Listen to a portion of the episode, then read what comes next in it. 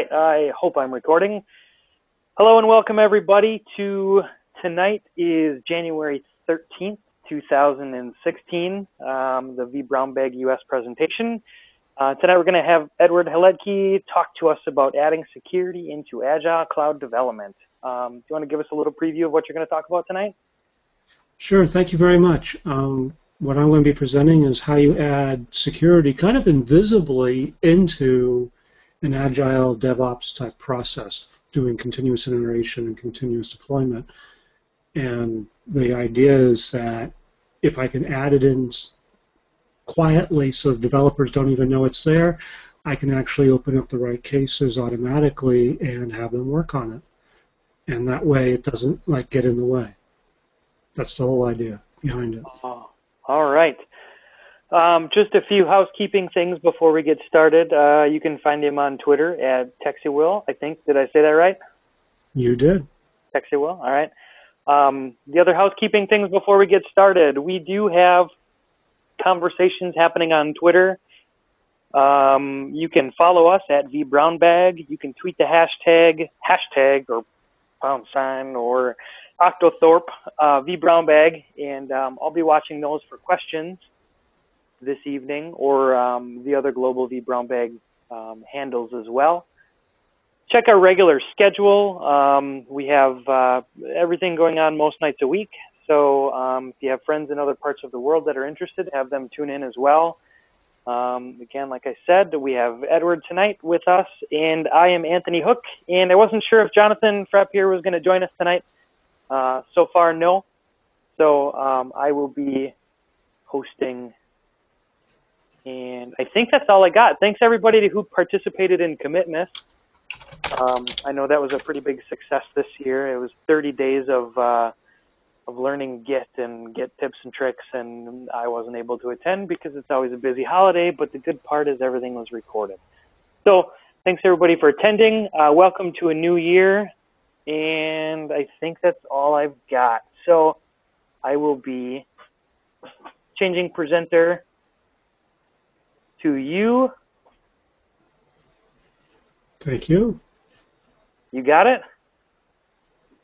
Yes, I do. Let me move this out of the way. Pick my app.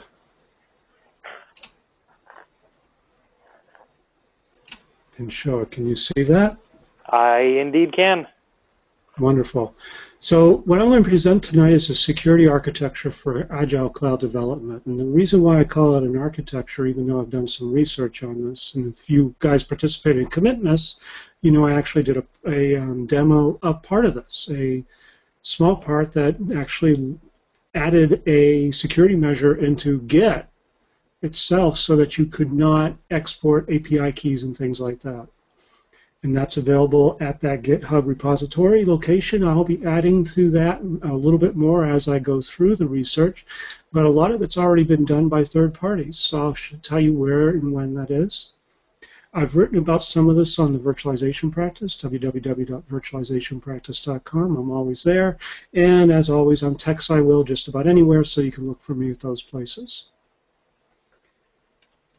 And by the way, if you have any questions, feel free to ask them. And if I see them, I will respond to them. If I don't, um, Anthony will let me know and interrupt anytime. That's fine. So the first thing is, when people look at Git, people first say, hey, it's just a code repository. A developer uses it. It's a repository. I may do some testing through it, or I may just hand off my code to a person that tests it through some other by hand waterfall type development session, deployment session, and they copy the application, do some testing, and basically then they put it out in production. It's pretty straightforward. This is the standard way Git and code repositories are used. Not many people differ from this. In fact, I do it this in some ways this way, in some ways I don't. But it's it's more than that. And that's the way we need to think about this now. It's also a build server. I add a build server into this, and what do I do with the build server? I store the results somewhere, and then I add it into the application and deploy it. And it's just a build. Well, it's more than a build. I'm going to interrupt you just a second. Are you have you moved slides, or are you still on the very first one? I move slides. Okay, I do not see the slides yet. I saw your mouse move, but I'm still looking at security architecture for agile development. Ah, it must be not. Ah, the there you go. Okay, Yep. the window. So let me go back to the beginning for you guys. Sorry about that. This is the first page again, and this is it's just a code repository where we just have Git and developers and QA testers and so forth, and they all use the repository and they do what they need to do. Then we have other ones where it's just a build server. We have our build server we added in to our, we pull data from Git, build it, and then we do the same exact things with it. But it's actually more than that. When we do it, it, we can say it's just a process. I actually have a deployment process. I have a test process, and it actually all magically deploys from everything, usually in a fairly manual mode. I have one customer that everything's manual. Yet they use scripts to do the deployment, but it's not automated, as in the build is done, they do a deployment. They just do it by hand. They do, because they're so small, they actually do two or three deployments a week by hand, but that's what for bigger organizations that would just get a little bit laborious. So we need more than just a process. And wow, this is really not really showing up very well. Hold on a second. I'm going to flip to the actual PowerPoint.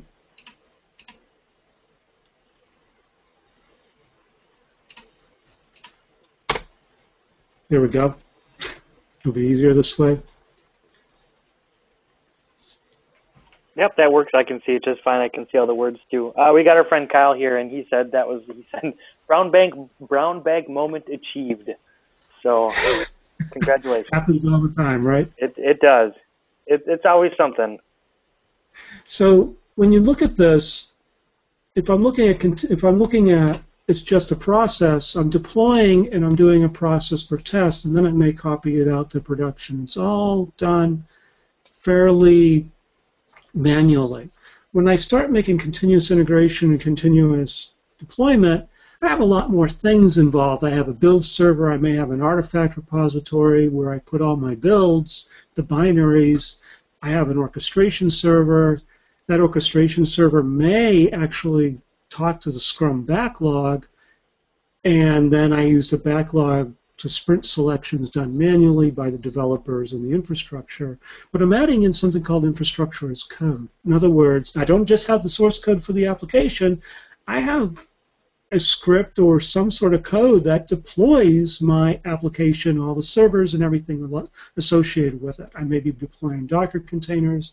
I may be doing anything. These are things that we need to think about. But this is a much more automated approach. I actually duplicated this myself using Jenkins and Git and some of the other artifact repositories out there. And it works. I mean, I've been able to deploy for uh, for VMware. I've been able to deploy VMware Photon with a Docker container for LAMP stack, and it works great.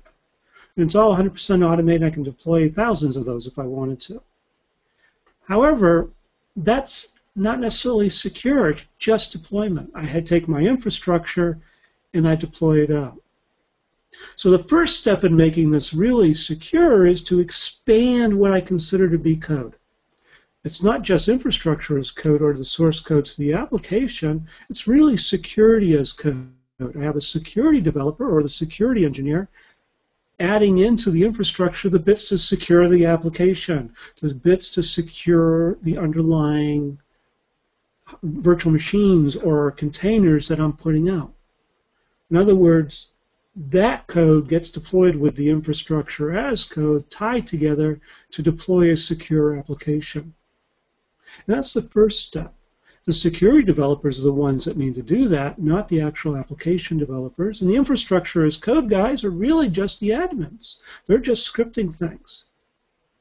But there's a lot more to this. This is the first step. And some people can't even make it past this step. The next step is to actually do what I call static code analysis. And I demoed this at Commitmas, so you can actually look that up on YouTube, where I added in to the pre-commit hook for Git, for my source code repository, an analyzer that looked for personal identifiable information. personal health information, credentials, API keys. You can even add into their coding security coding errors like buffer overflows, and the common things like SQL injections, the common attacks that are part of everyday life. Now, if I'm a security guy, I want you to use this because you put out API keys, that costs me money. If you put it out there and they pick it up out of GitHub, they now can log into your Amazon instance, for example, and start up any number of processes and cost you thousands of dollars and then I need extra monitoring to prevent that or to make sure I catch it in time to shut things down. But they can even do worse things than that. So this is another step that allows me to prevent you from putting things out. This is kind of what I would say the bare minimum. Put it as part of the, the commit part of Git so that it actually never even enters the repository. It gets rejected and logged. And why do I want to log things? Because if I don't log them, I cannot find where the mistakes were made, who made them, so that I can get further education for the development team to say, you know, this is really not a good idea. You know, those are the types of things. And also, since it deals with API keys, credentials, PII, PHI, those fall under compliance. And compliance is really interesting to make sure those don't leak out. So now that it is something very quiet, very subtle, that allows me to do something pretty well, not pretty well, pretty nice. And this is automatic. This I've already written code to do this. You guys can pick that up at that GitHub repository. But it's behind the scenes. I don't have to train the developer to do anything. It does it automatically for them and gives them a warning saying, you know, there's there's an API key in there. Now they can force it to happen and bypass this, but I've logged it. There's an API key. I know where it happened and they want to remove that. And it's something we've been trying to teach people to do. That may be enough for the security as code guys to go and say, ah, let me update the script to do catch even more things. And again, it's just a script that's part of Git. I've added it into all of mine, and you can add it into all of yours. The logging of the results for my orchestration for my build becomes tied to my Git commits, and I want to log all those too. And that way I have a pretty nice flow of what's happening so I can figure out from a security perspective or even from a compliance perspective or even from a just a developer's perspective what has happened. Someone submitted a bug report. I may want to treat it, trace it back to say, well, where's that happening? Okay, it's happening in that code. Who was the last one submitted? Let me figure out what they last submitted. That way I can look, I have a refined way of looking at things. If I'm not logging that, I may never know. Now, Git has all sorts of ways to say, give me a diff, give me all this. Well, logging goes a long ways. And the other thing is, is because I'm logging it and I got this code analysis going on, if I've got coding errors like the OWASP top 10 and so forth, top 20, I could actually open up issues automatically open them up in some sort of issue tracking software in an automatic fashion so that they are part of the backlog so that the next sprint happens, they may or may not be picked up depending on the selection criteria. But I've actually put them in there in a nice way. And I've actually gotten it in there so I don't have to worry about forgetting it. Oh, that happened. No, no, I want to actually log all those results. And I can do that by looking at the coding errors can automatically do that. I could do it as some sort of analysis on my log repository through Splunk or whatnot, and I allow it to go in, and I now have a nice way of tracking issues. Again, the developer doesn't even know it's happened other than the initial warning. It shows up as an issue so that they can decide when to fix it, and those will be based on business needs more than anything else. But if I don't log it, I don't open an issue, it gets thrown by the wayside, it gets forgotten, and I still need to do that. I need to fix all my security concerns if I have any. So um, if I want to look at coding errors, there's actually some um, nice tools from HP, or you can get stuff like RATS and a few other uh, static code analysis tools that are available for whatever language you're looking at. I'm looking at about six or seven um, public public domain ones that you can look at. RATS being one of them, and actually RATS ended up being bought by somebody else, so you actually have to look for it. Um, And I'll have some links available through the V Brown bag when it goes up on YouTube. I'll put them up there. But there's some nice tools out there for any language you want. If you do only Java, great tools for Java. If you do PHP, some tools for PHP, C, C++, even Fortran. So it's well worth putting in there and just having it look at the code and say, hey, did anything change? Did it cause a security problem? Should I actually, is it severe enough to say it must be fixed before you can submit, which would be nice, but it would be getting in the way, or submit, log, open a case. So that's not in the way of development. It gets picked up on the next one. So those are things to think about with that particular aspect of this. Now the next stage is actually preparing for an automated test. And why do I want to prepare for an automated test? I'm now adding into my code, testing as code, and the data for the test. And by preparing this, I actually again use a pre-commit hook to capture from the captured data to modify it so I can do dynamic testing. So I have a proxy involved now that actually sucks down every request made, and then I can go through and modify the request to put in the dynamic testing bits for whatever dynamic testing engine I'm using. If I don't do this pre-prepare stage, I actually have to write all my tests by hand, and that actually gets laborious. I'd rather actually capture the test. I do some initial test, I capture it, and now it becomes code. I can then automatically do my test and my security testing based on all this data. I can literally take that data, put in the right bits for, like, for example, if I'm using Ixia Breaking Point, which is another tool you can use, and they have a virtual version which is very nice, and it does run in Ravello if you're using that.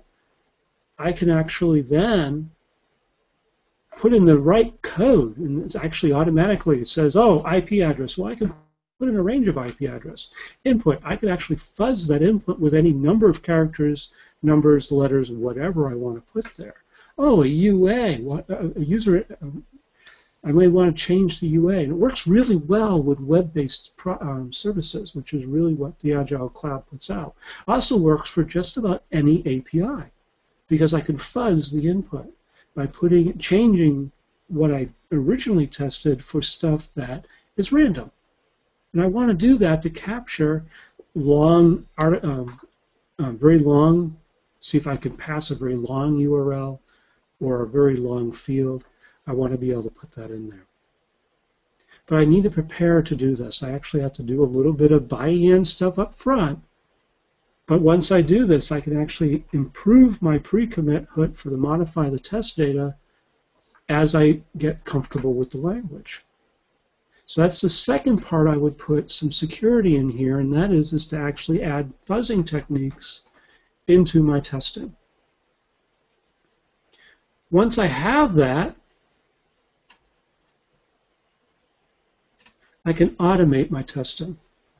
In other words, I could automatically use my orchestration server to build and deploy into a test uh, environment my application. I can attach it to the test rig, whatever it is. Ixia is one, and there's a few others. Spirent has a few. And then I could run my test that I actually saved as code using the data that was automatically modified, and it will run at line speed. So I can actually do it. I actually did this um, for a test with when I was doing some testing for them, and actually built out the process to do this. It actually was able to run a uh, 110,000 queries. No, actually, I take that back. 210,000 queries in a minute. And it was a fuzz test.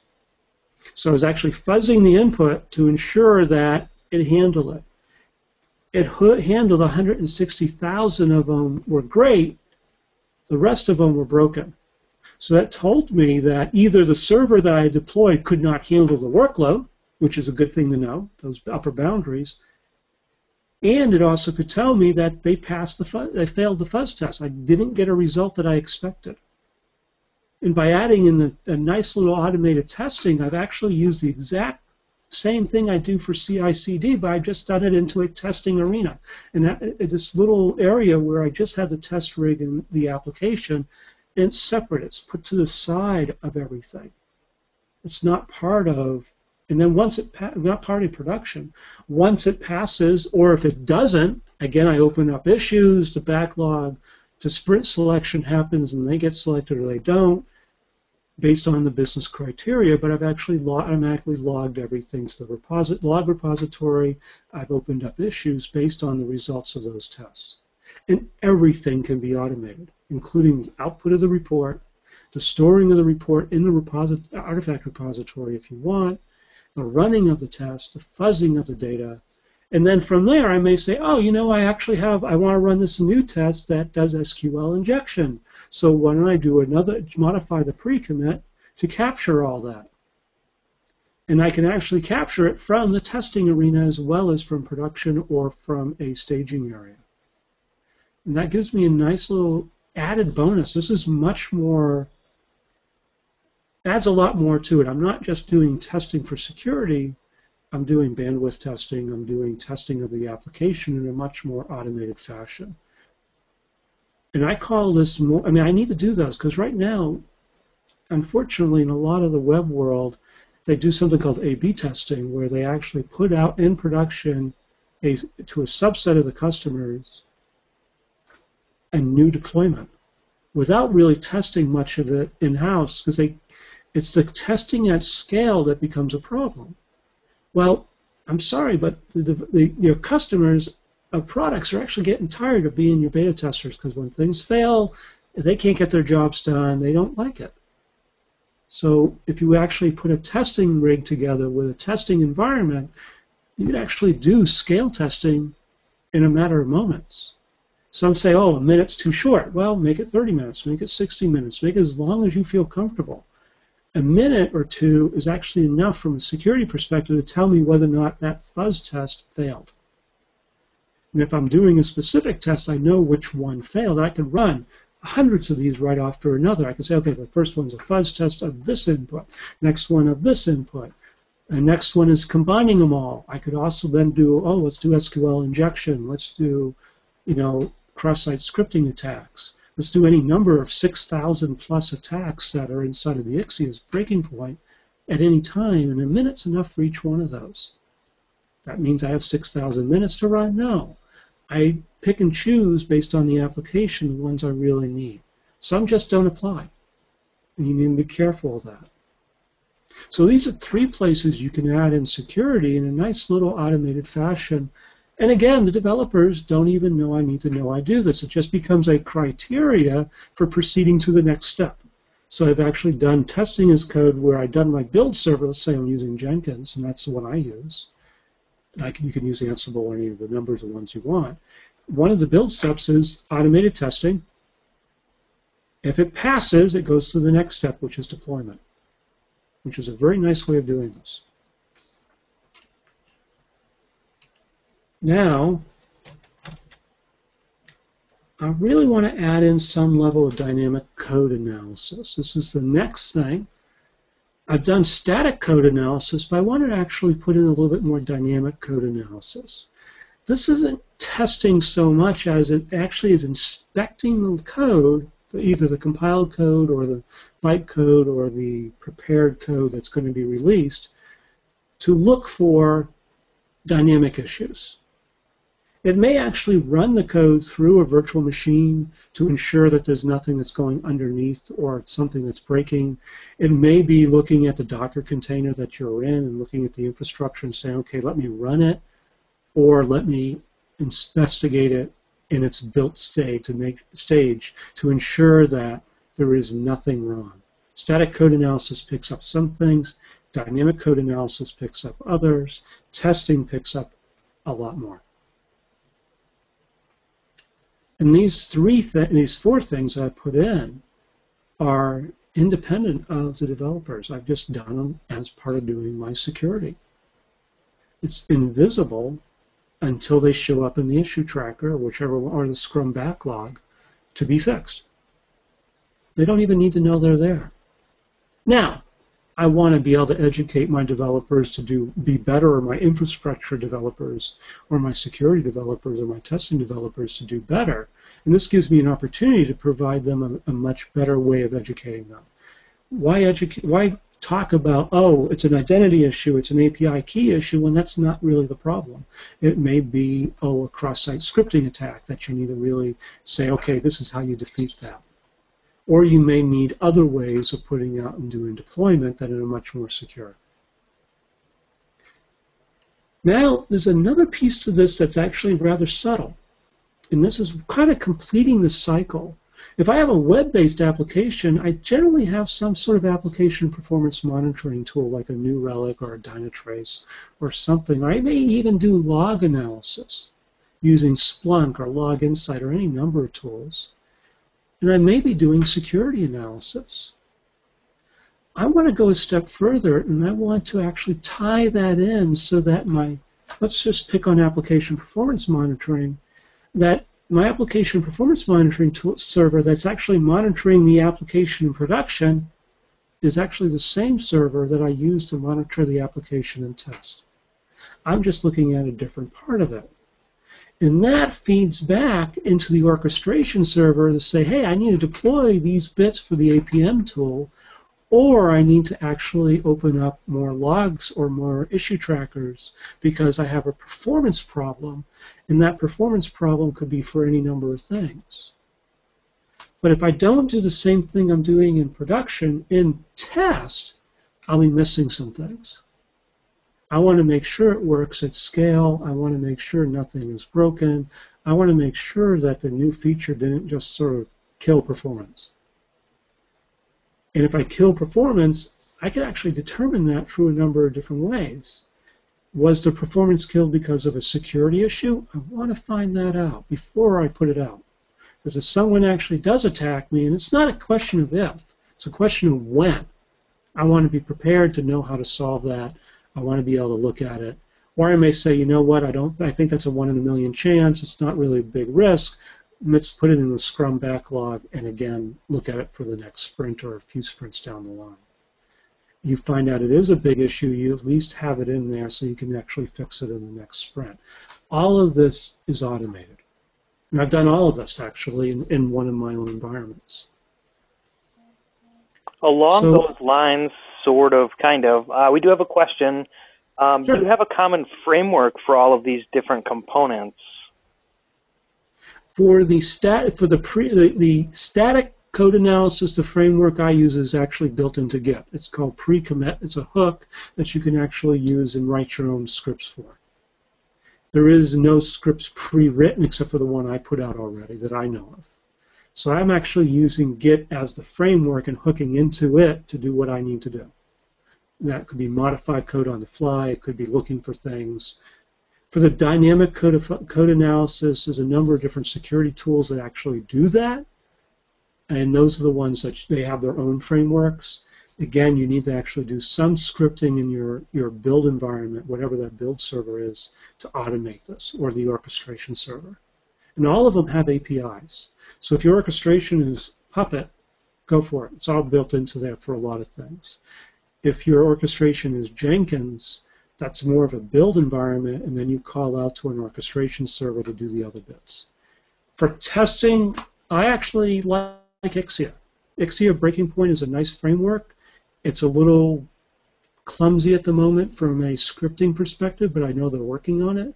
It uses a TCL backend for scripting. I know they're changing that. So it's something to think about for that. Spirent is another testing engine that you can use, and they have their own APIs as well. Um, so for me, it's a kind of a combination, but I joined them all together using the build server. And for me, that's Jenkins.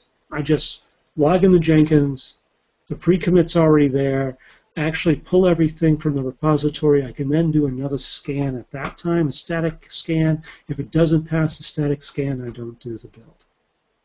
Because remember, all these pre-commits, because of the way that it gets designed, can be bypassed. For log, log analysis, I like Splunk and Log Insight. I use both. For application performance management, it really depends on the APM tool that you're using in production. Pick the one that actually is there. Don't try to use a new one. Does that answer the question? Uh, I think so. I haven't seen any follow-up to that one, so so I think so. We did have another one that just came in Um, beyond reading Jez Humble, which additional resources to read up on general integration testing, unit test, exploratory testing? Well, I think this goes a little bit past all of that. I mean, unit. I mean, there's all sorts of forms of testing. The developers have to do unit testing before they actually put their stuff in Git. If they're not doing that, that's just something that they're actually they they failed. I'm sorry. You need to go back to development 101. After you get to there, yes, there is QA testing, and they should be doing that, and they have their own set of tests, but it's in generally not in an automated fashion. It's usually a human being running testing. But what I've done with QA is I've actually said, okay, QA, I'm going to capture what you're doing through a proxy server before you hit the environment, and then I'm going to modify it to do testing as code.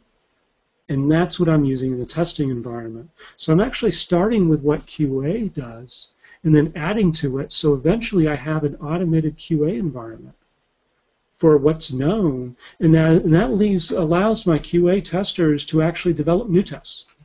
They don't actually have to run the old ones over and over and over again. They can develop new ones that fit new new criteria, and that actually leads to a much bigger environment to test, and you actually get better code coverage.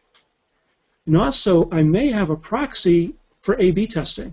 I may actually for my A or, B, my red, green, A, B, whatever you're going to call it, I could put a proxy in front of my A's that the new one, the new just went out, capture all that, modify it, and it becomes my testing because now I have real world results. I'm using whatever happened in the real world.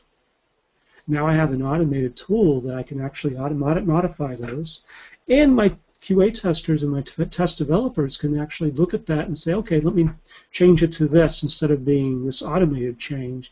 We're looking at this specific thing. Let me add in a new one and that gives them ability to do that. Once they add in a new one, figure it out, make sure it works, then it becomes part of that pre-commit hook series of exchanges that has to happen.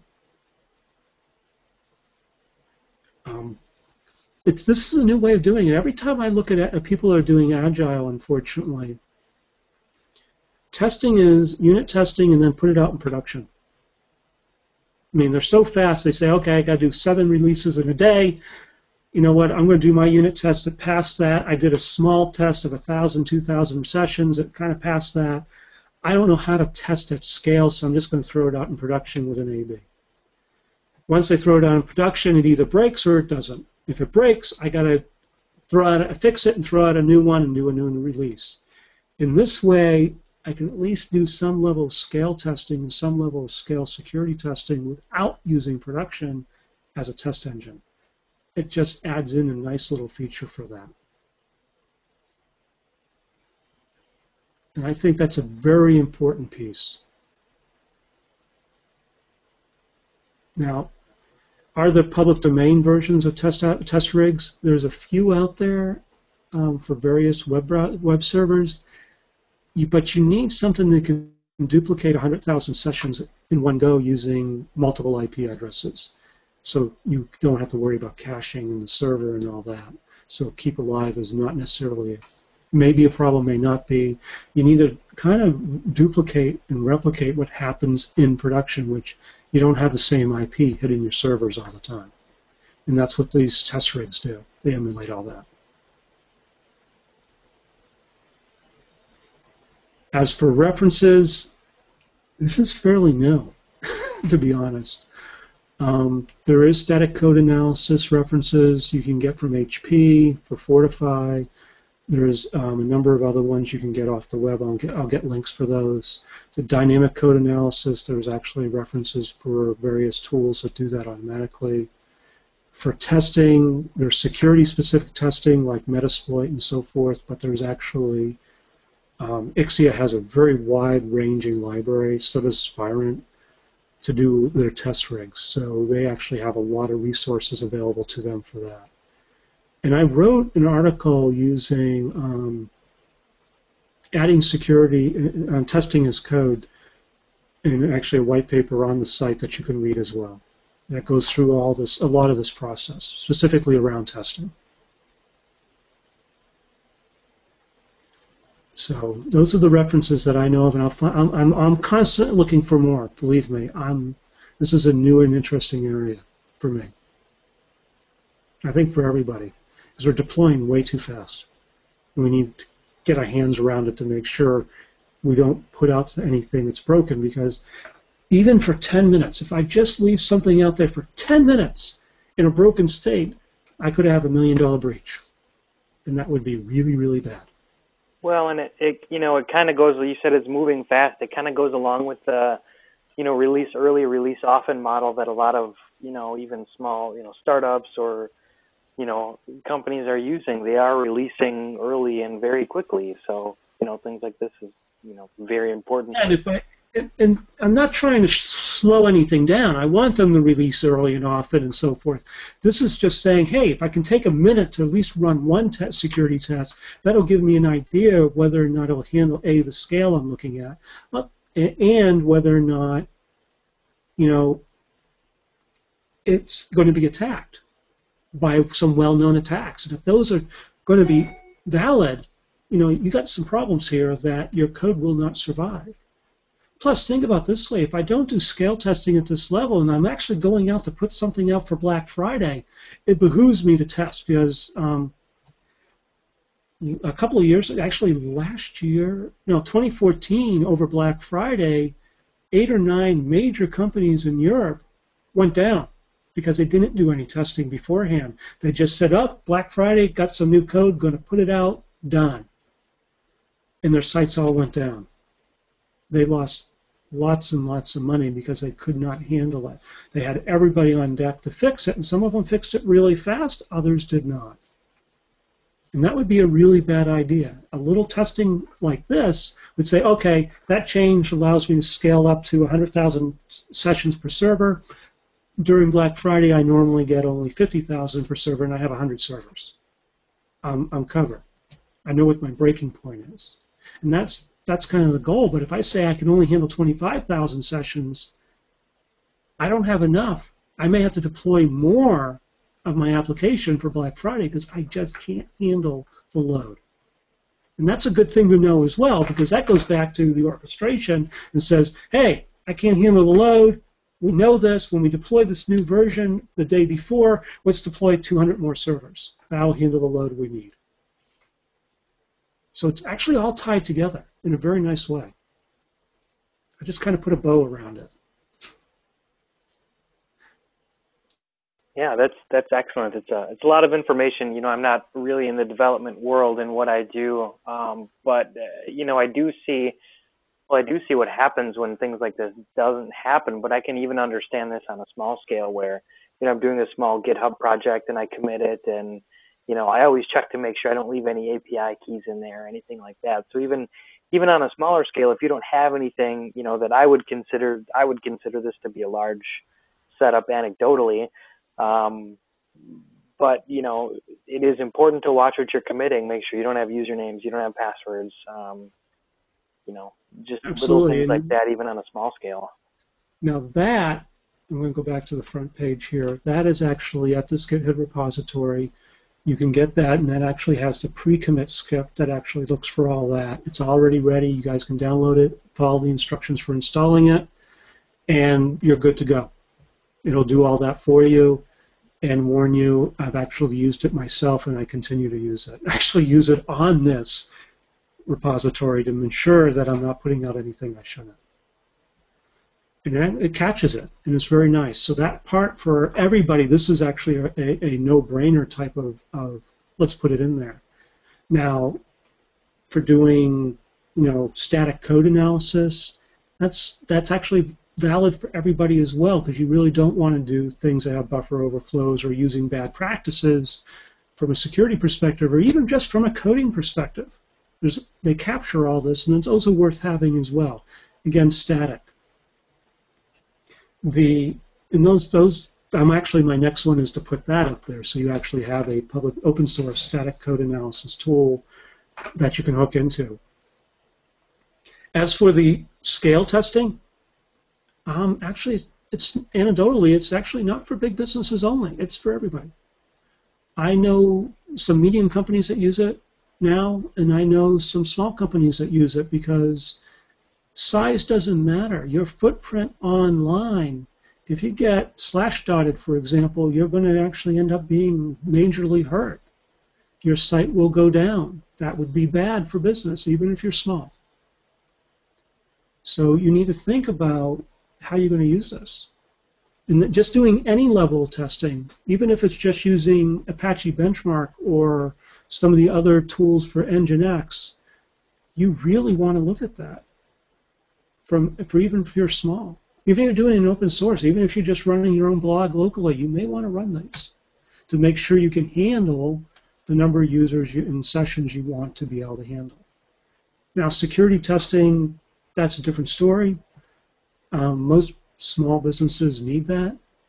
Um, I haven't seen it yet in a lot of them. So you got some really cool stuff that you can do, and I think this is something that's the architecture is geared for everybody. You plug and play the parts you need. If you look at this from an architecture perspective, you know, not everybody needs all of this. But I think everybody should consider all of it and pick the pieces they need. So the main thing is to complete the cycle and make sure you do everything in an automated fashion. And uh, if if anybody wants to, I just tweeted it hashtag vbrownbag. Uh, that link that you had up on the first uh, on the first with your your AAC uh, pre-commit hooks. So that's that's excellent. I'm going to have to check those out myself.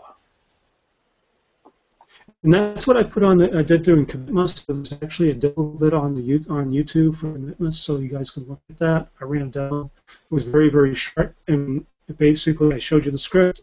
I ran the demo, and it showed me trying to commit like several API keys, several passwords, and a credential. And those are bad things. And it, the script actually took me about an hour or two to an hour, hour and a half to write because I used a resource that's actually listed there that had all the regexes already written for me. So all I had to do was just pull them down and copy them and put them in some sort of order that made sense.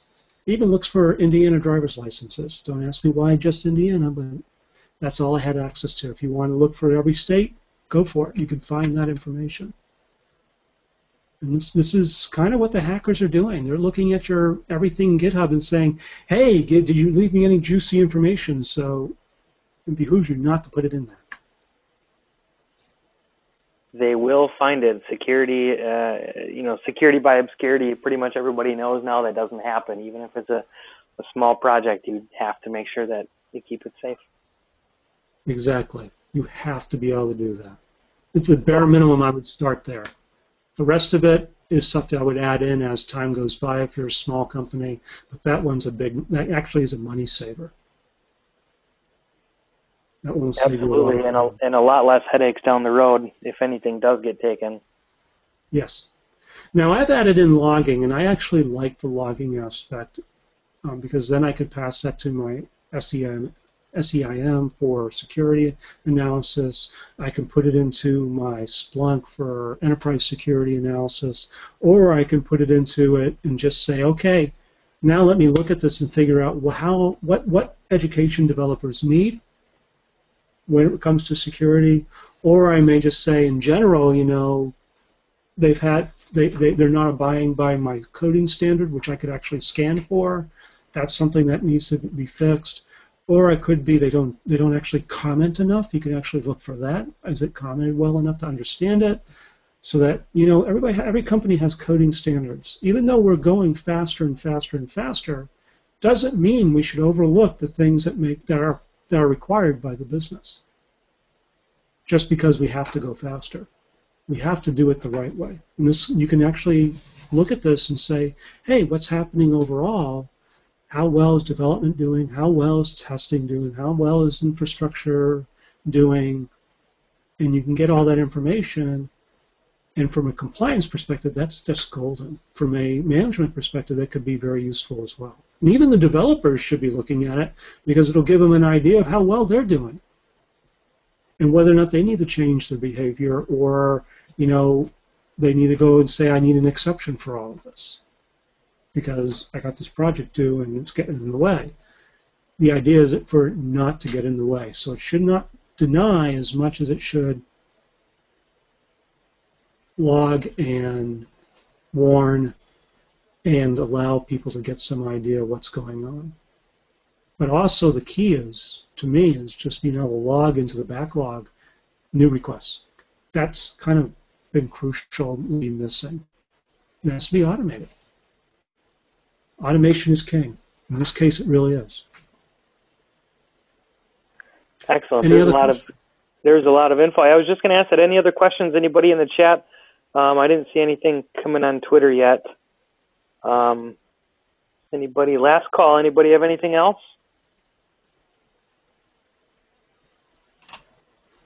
Um, I have one more thing to add. I actually will be, if people are up in the Boston area, there is a conference called Cloud Security World, and Agile Cloud Development in Security will be a major topic there. So I'll be speaking there as well on the subject. So it's something to, consider for the future if you want to get some nice hands-on in-depth, more in-depth than this.